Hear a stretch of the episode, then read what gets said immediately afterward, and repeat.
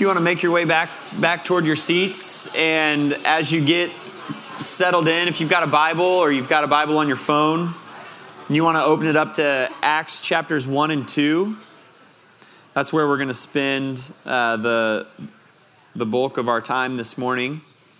Uh, but before we get there, I kind of have two two different things that I want to do by way of introduction this morning. The first is this is a good opportunity for us to take a step back and get the big picture of where we are in the narrative uh, of the Bible, which we've been walking our way through here in 2017. We started in January, all the way back in Genesis, read the narrative portions of the Old Testament, then Luke and John and the Gospels.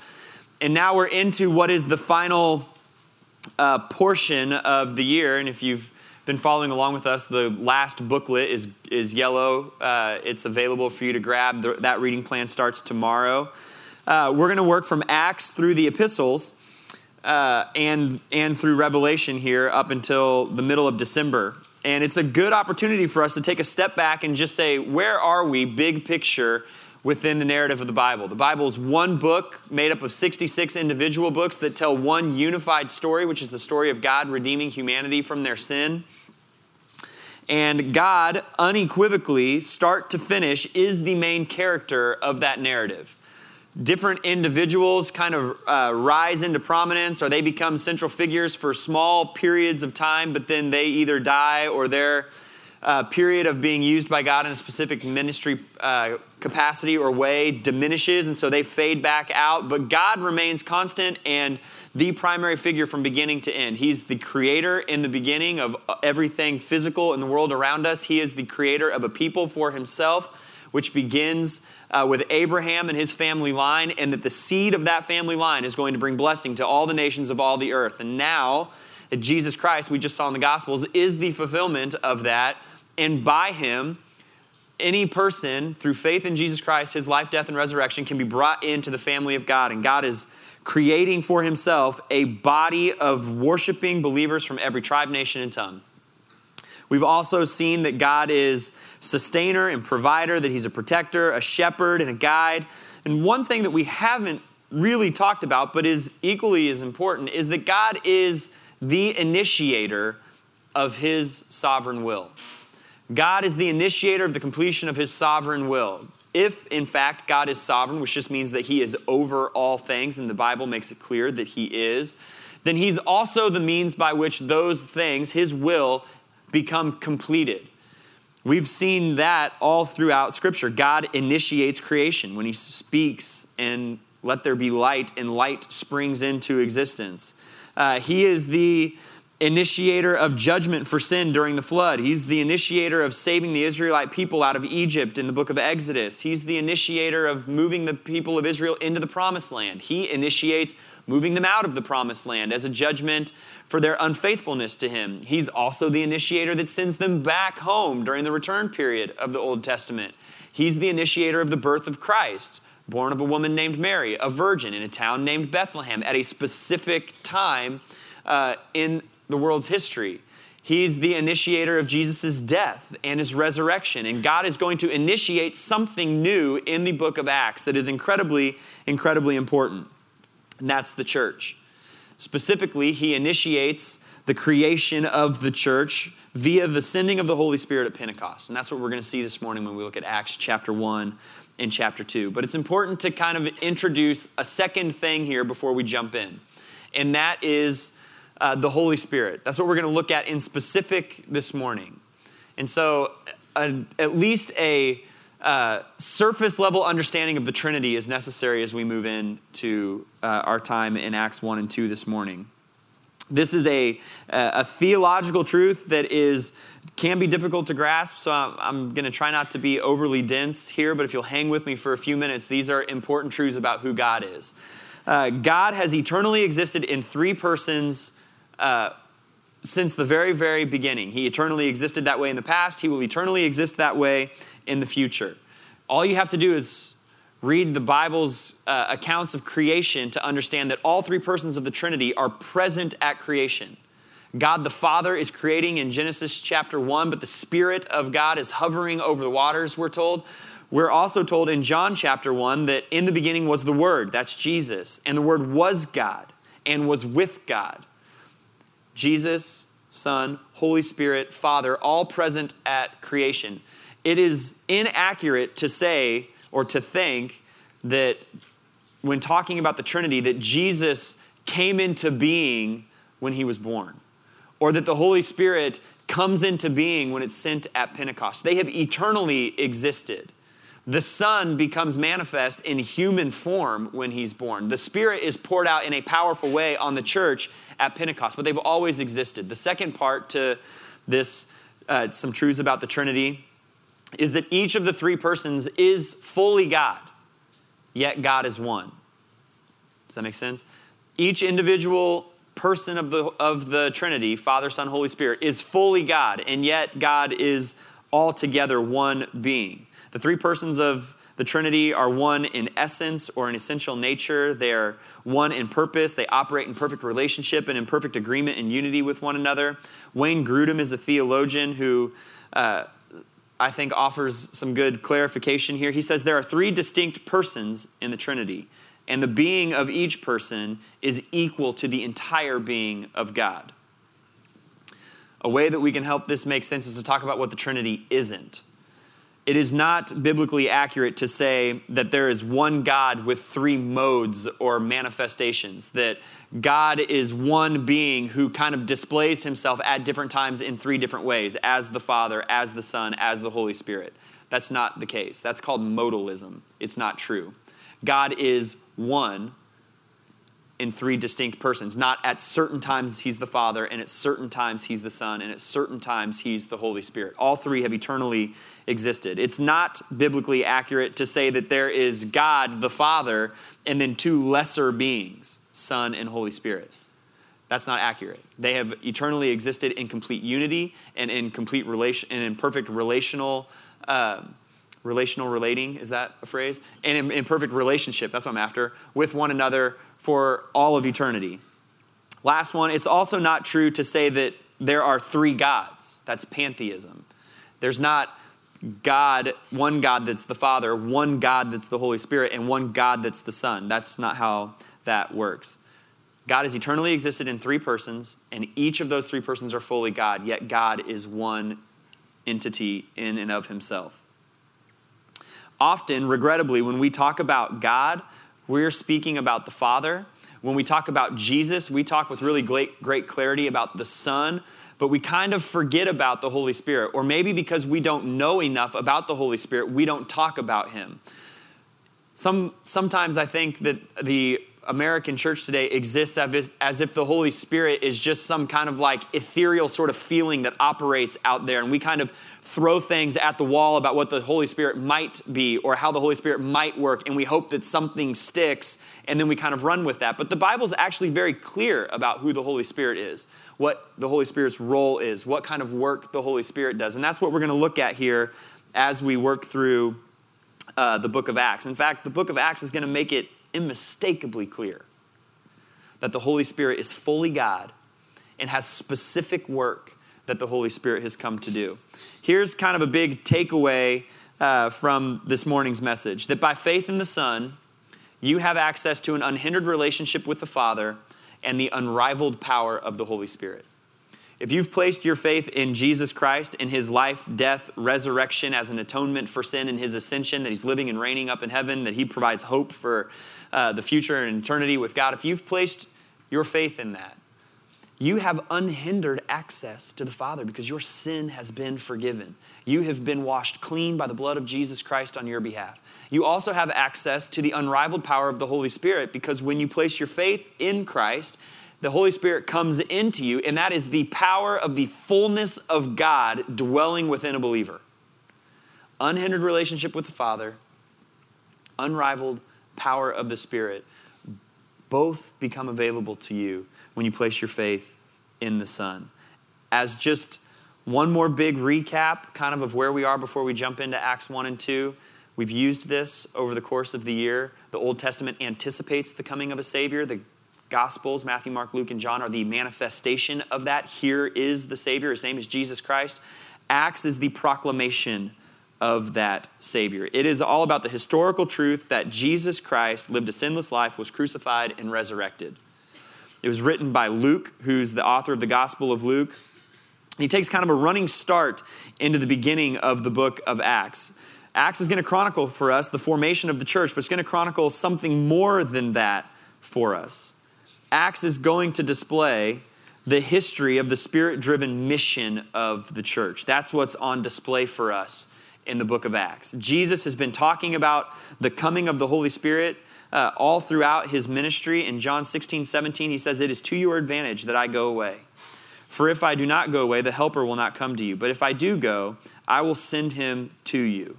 If you look down at the book of Acts there sitting in your lap, the title of the book probably says The Acts of the Apostles. And while Acts certainly does chronicle the working of the 12 apostles after the ascension of Jesus Christ, it's more accurate to say that the book of Acts records the action of the Holy Spirit through willing believers. That's what the book of Acts chronicles for us. And what is that work? That work is the Great Commission. Go and make disciples of all nations. It is a God sized task that requires the work of God to complete. And as believers in Jesus Christ, that work is still going on today. We are the extension of what we see here in the book of Acts.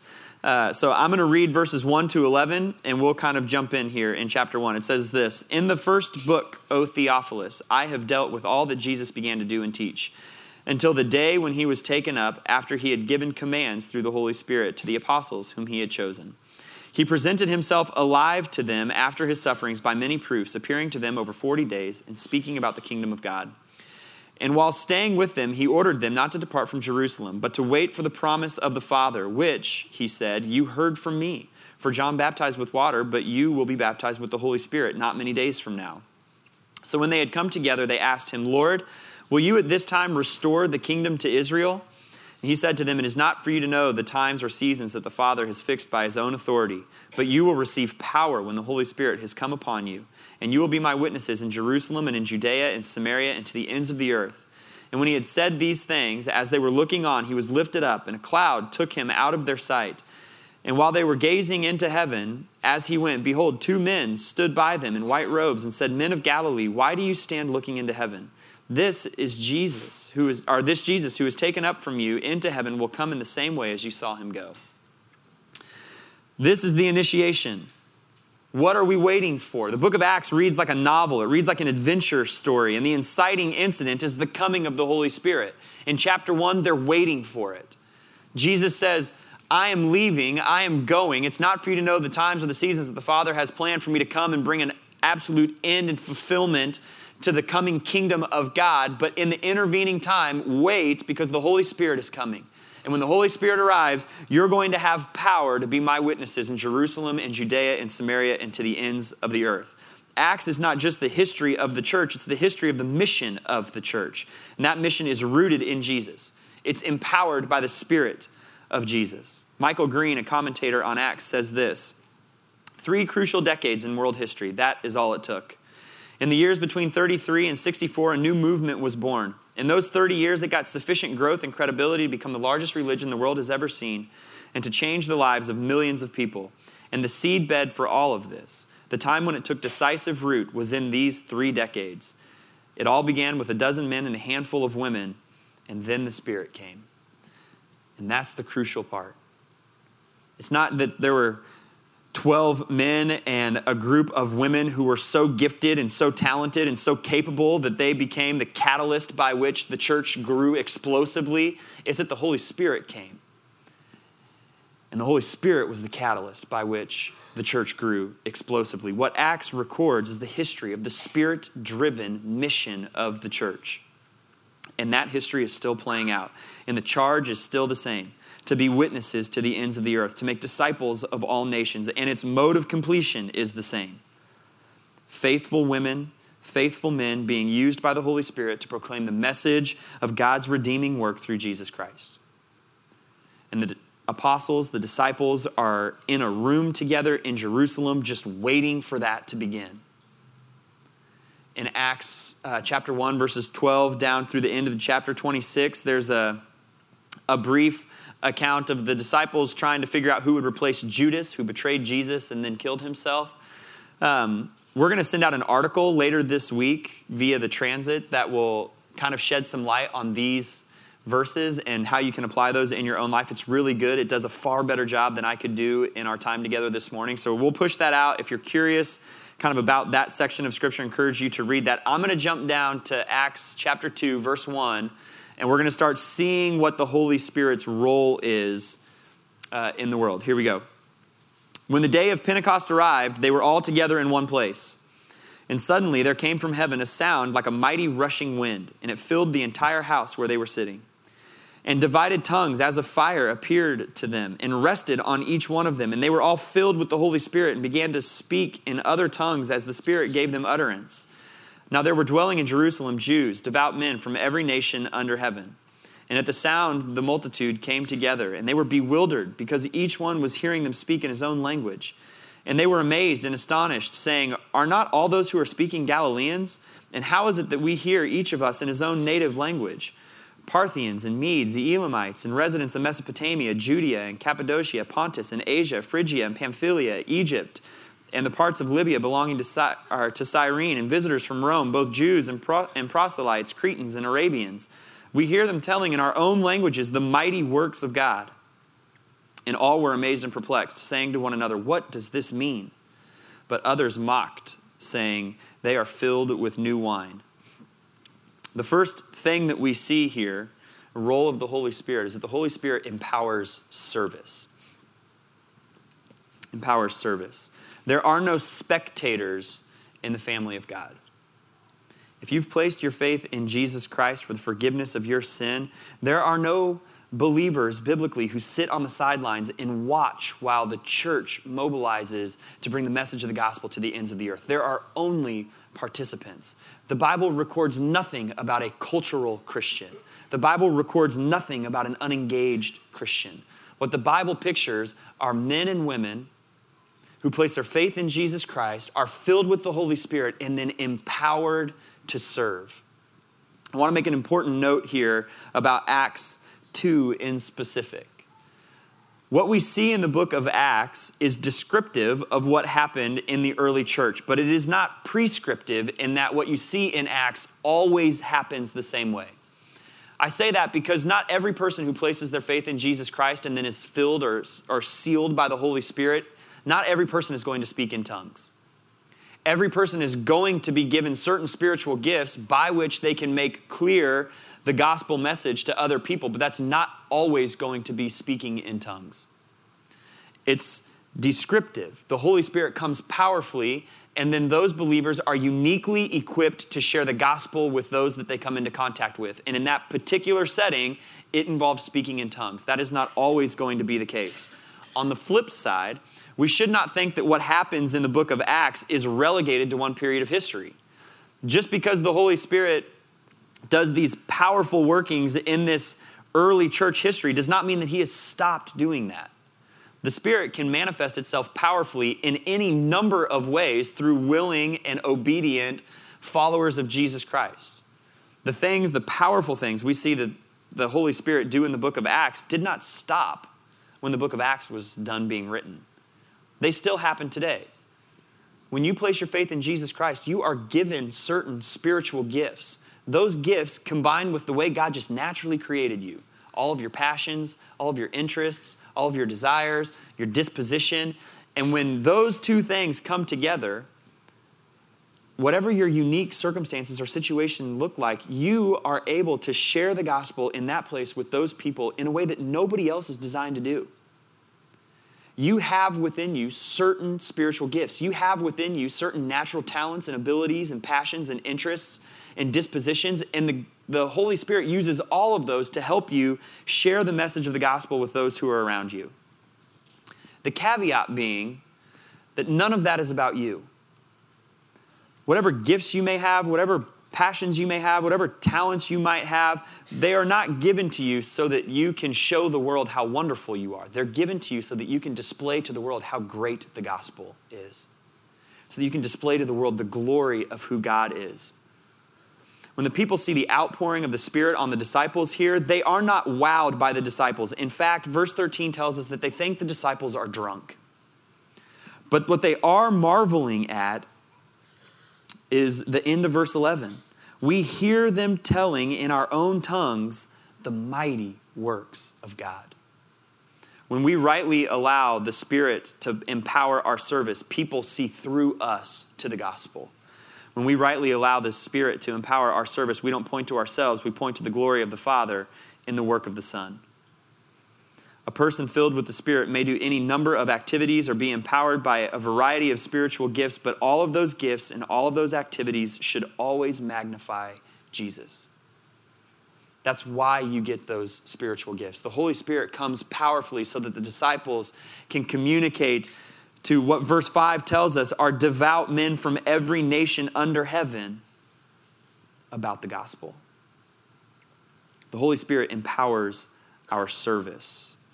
Peter stands up in this crowd in verses 14 down to 35, and he gives a sermon. It's actually one of the first recorded sermons after the, the life of Jesus Christ.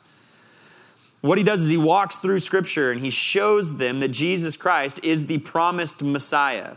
And in verse 36, he sums it up this way He says, Let all the house of Israel therefore know for certain that God has made him both Lord and Christ, this Jesus whom you crucified. 37.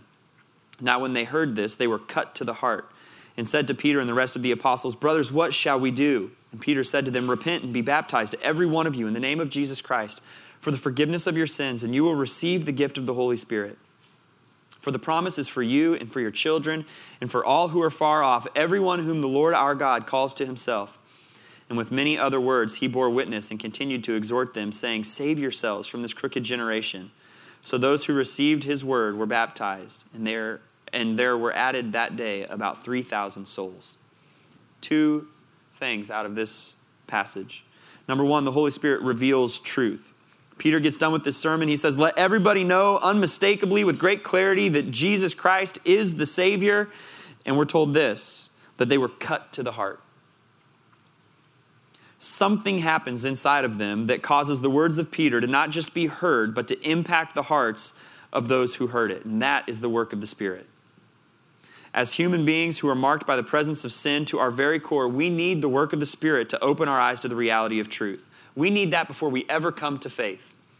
It is the Holy Spirit's role in salvation to soften our hearts to the truth of the gospel, to awaken us to the reality of sin, to display for us the need for a Savior, and to make it clear to us that Jesus Christ is that Savior. We don't do that on our own.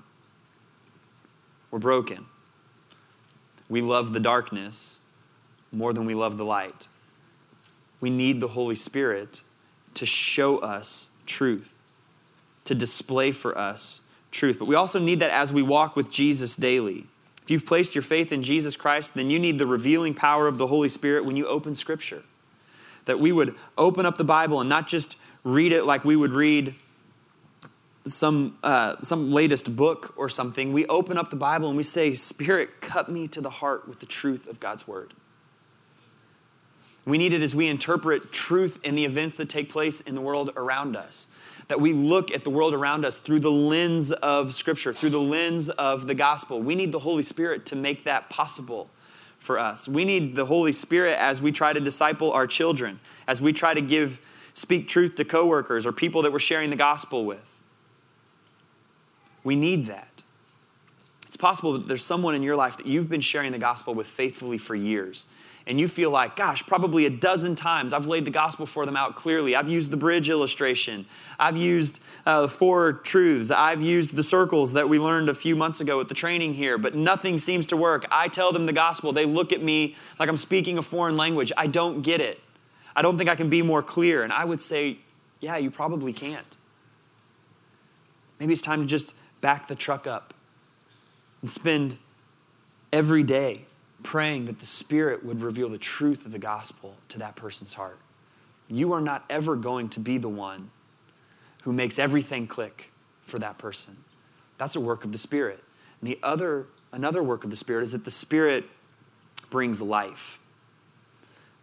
The Spirit brings physical life. He had that role in the act of creation. The Spirit brings new life when we receive the Holy Spirit after professing faith. Look at what happens here in uh, verse 39. For the promise is for you and for your children and for all who are far off, everyone whom the Lord our God calls to himself. That's the work of the Spirit, drawing people into life. The Holy Spirit brings fullness of life as it works with us in the process of sanctification as we wrestle with sin and get molded into the image of Jesus, it is the Holy Spirit within us that convicts us of those things and walks us out of darkness into new life, walks us away from sin into the fullness of life that God has for us when we're following Him obediently. The Holy Spirit also seals us for eternal life with God. That you place your faith in Jesus Christ, your sins are forgiven, the Holy Spirit comes into you, and you are sealed for eternity. That you're going to spend all of history future in perfect relationship with the Father, in perfect relationship with the Son, in perfect relationship with the Holy Spirit. You are sealed for eternal life with God. Also, before we move on to the last point here, don't miss the beauty of what happens here in Acts chapter 2. In Acts chapter 2, there is a snippet of a picture of the fulfillment of the Great Commission, a snippet of a picture of what eternity is going to be like. Verse 5 tells us there were dwelling in Jerusalem Jews, devout men from every nation under heaven. And then a bunch of those are listed in verses 9 and 10 and the first part of 11. And then at the end of verse 41, we're told that they were added that day 3,000 souls from the nations. The Holy Spirit brings life and he wants to bring eternal life to members of every tribe, nation, and tongue. That is the picture. That is the commission that the disciples are given, that the apostles walk forward with, empowered by the Spirit. And the Spirit begins that work clearly in Acts chapter 2. Last piece, verses 42 to 47. Listen to the way this piles up on itself. Maybe one of the most popular passages in all of Acts. And they devoted themselves to the apostles' teaching and to the fellowship to the breaking of bread and the prayers, and awe came upon every soul, and many wonders and signs were being done through the apostles, and all who believed were together and had all things in common. And they were selling their possessions and belongings and distributing the proceeds to all as any had need. And day by day, attending the temple together and breaking bread in their homes, they received their food with glad and generous hearts, praising God and having favor with all the people. And the Lord added to their number day by day those who were being saved. It's a breathtaking piling up of the work of the Holy Spirit in creating unity. Most commonly, when you hear someone reference Acts 2 42 to 47, they're probably disgruntled because the church they just left or the church they attend doesn't look like that. Well, my church isn't anything like Acts chapter 2. Or I'm, I'm Christian, but I don't go to church because the church isn't like what it was like in the book of Acts. You kind of hear that every once in a while. Well, it is the Spirit that brings this kind of unity. And the reason it's so compelling and the reason it's so beautiful is because it just isn't humanly possible.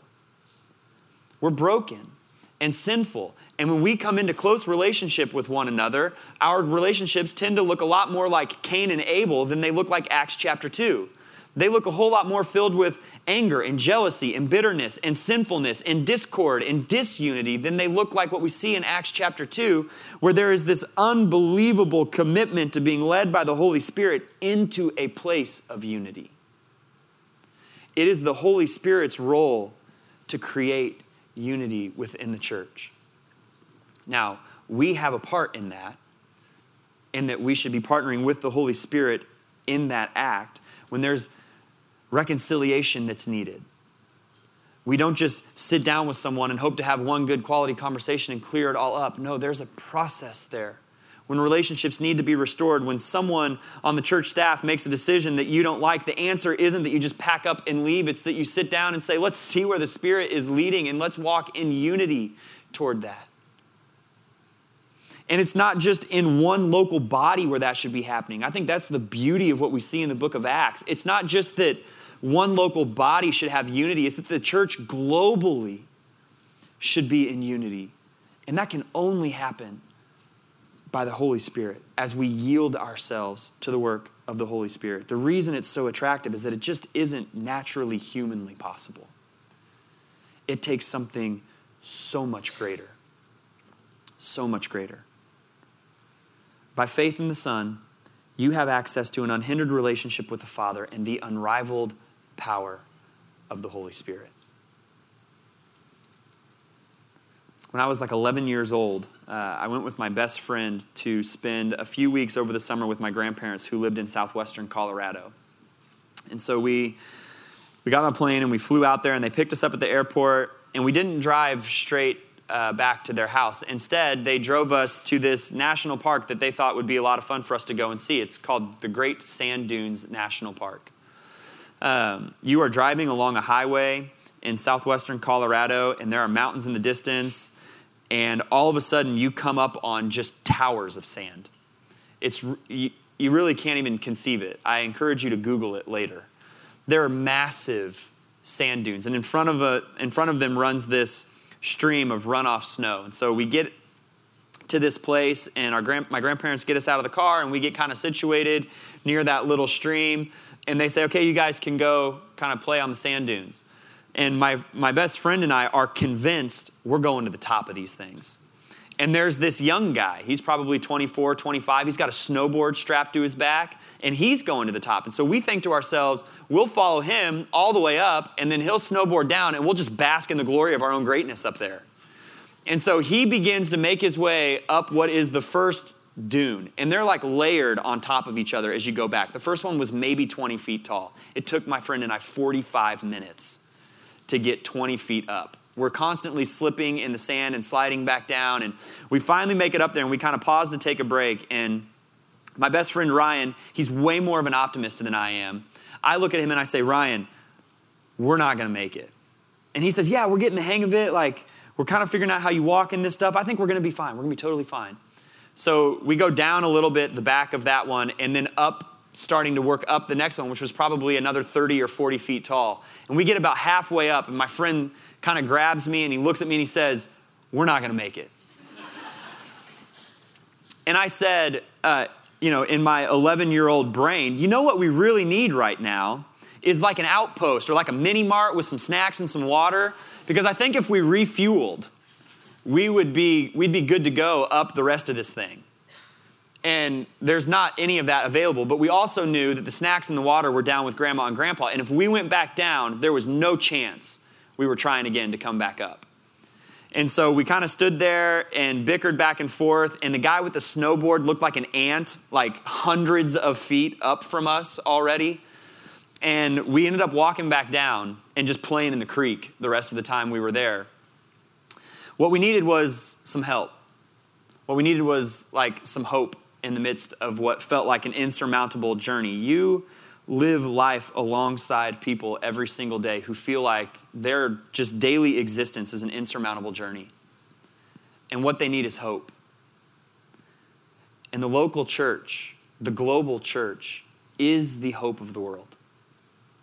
Not because as an organization we're so talented or we're so great or we've got so many great answers, but because we have the gospel. And not only do we have the gospel, which is the greatest news that any individual has ever heard, but we also have the empowering of the Holy Spirit to work through us to point people to the gospel. The Holy Spirit who empowers our service, the Holy Spirit who brings or uh, reveals the truth, who brings life, who creates unity, is like an outpost in the middle of a dark and broken and oftentimes hopeless world for people who are searching for something to help them. That's what the church is supposed to be. But that doesn't happen by human means, it happens through the Holy Spirit. And the Holy Spirit has a number uh, of specific ways within some of those general categories that it acts and that it works and how it flows out of people. But in general, we see the Holy Spirit revealing truth to people. Oftentimes, you'll hear someone say that I was, you know, I was at this particular church and there just wasn't room for the Holy Spirit. I want to say, well, is the Holy Spirit revealing truth through, from the scriptures to you? Then the Holy Spirit's at work there. Is the Holy Spirit bringing life into people's lives who are dead in their sin? Then the Holy Spirit is at work there. Is the Holy Spirit empowering that church to serve? Then there's, there's the presence of the Holy Spirit. Is the Holy Spirit creating like a gospel driven kind of unity, freshness in the body? Then there's the evidence of the Holy Spirit. I pray as the pastor of this local congregation, that we humble ourselves to the work of the Holy Spirit in those ways. It would be a little bit easier to stand up here and give, like, hey, here's a five point sermon about how you can see greater service in your life or how you could have you know get more truth out of the bible in your life. But the reality is not you don't need five points. It's one point humble yourself to the work of the holy spirit through your life he will reveal truth he will empower your service the holy spirit will bring unity in your relationships with christians brothers and sisters and the holy spirit will bring life He'll bring you into the fullness of life. He'll bring life to those who need to see the gospel for the very first time. As a church, we're committed to seeing the Holy Spirit work in that way, both inside and through our congregation. I'm going to invite the worship team to come back up, and we are going to uh, end our time together singing a few songs here. But the first one is called Holy Spirit, and the words are simple Holy Spirit, you are welcome here. Come flood this place and fill the atmosphere. Your glory, God is what our hearts long for, to be overcome by your presence, Lord. That should be our prayer as a church. That the glory of God would be what our hearts long for, and that we would see it in the overwhelming presence of the Holy Spirit working in and through.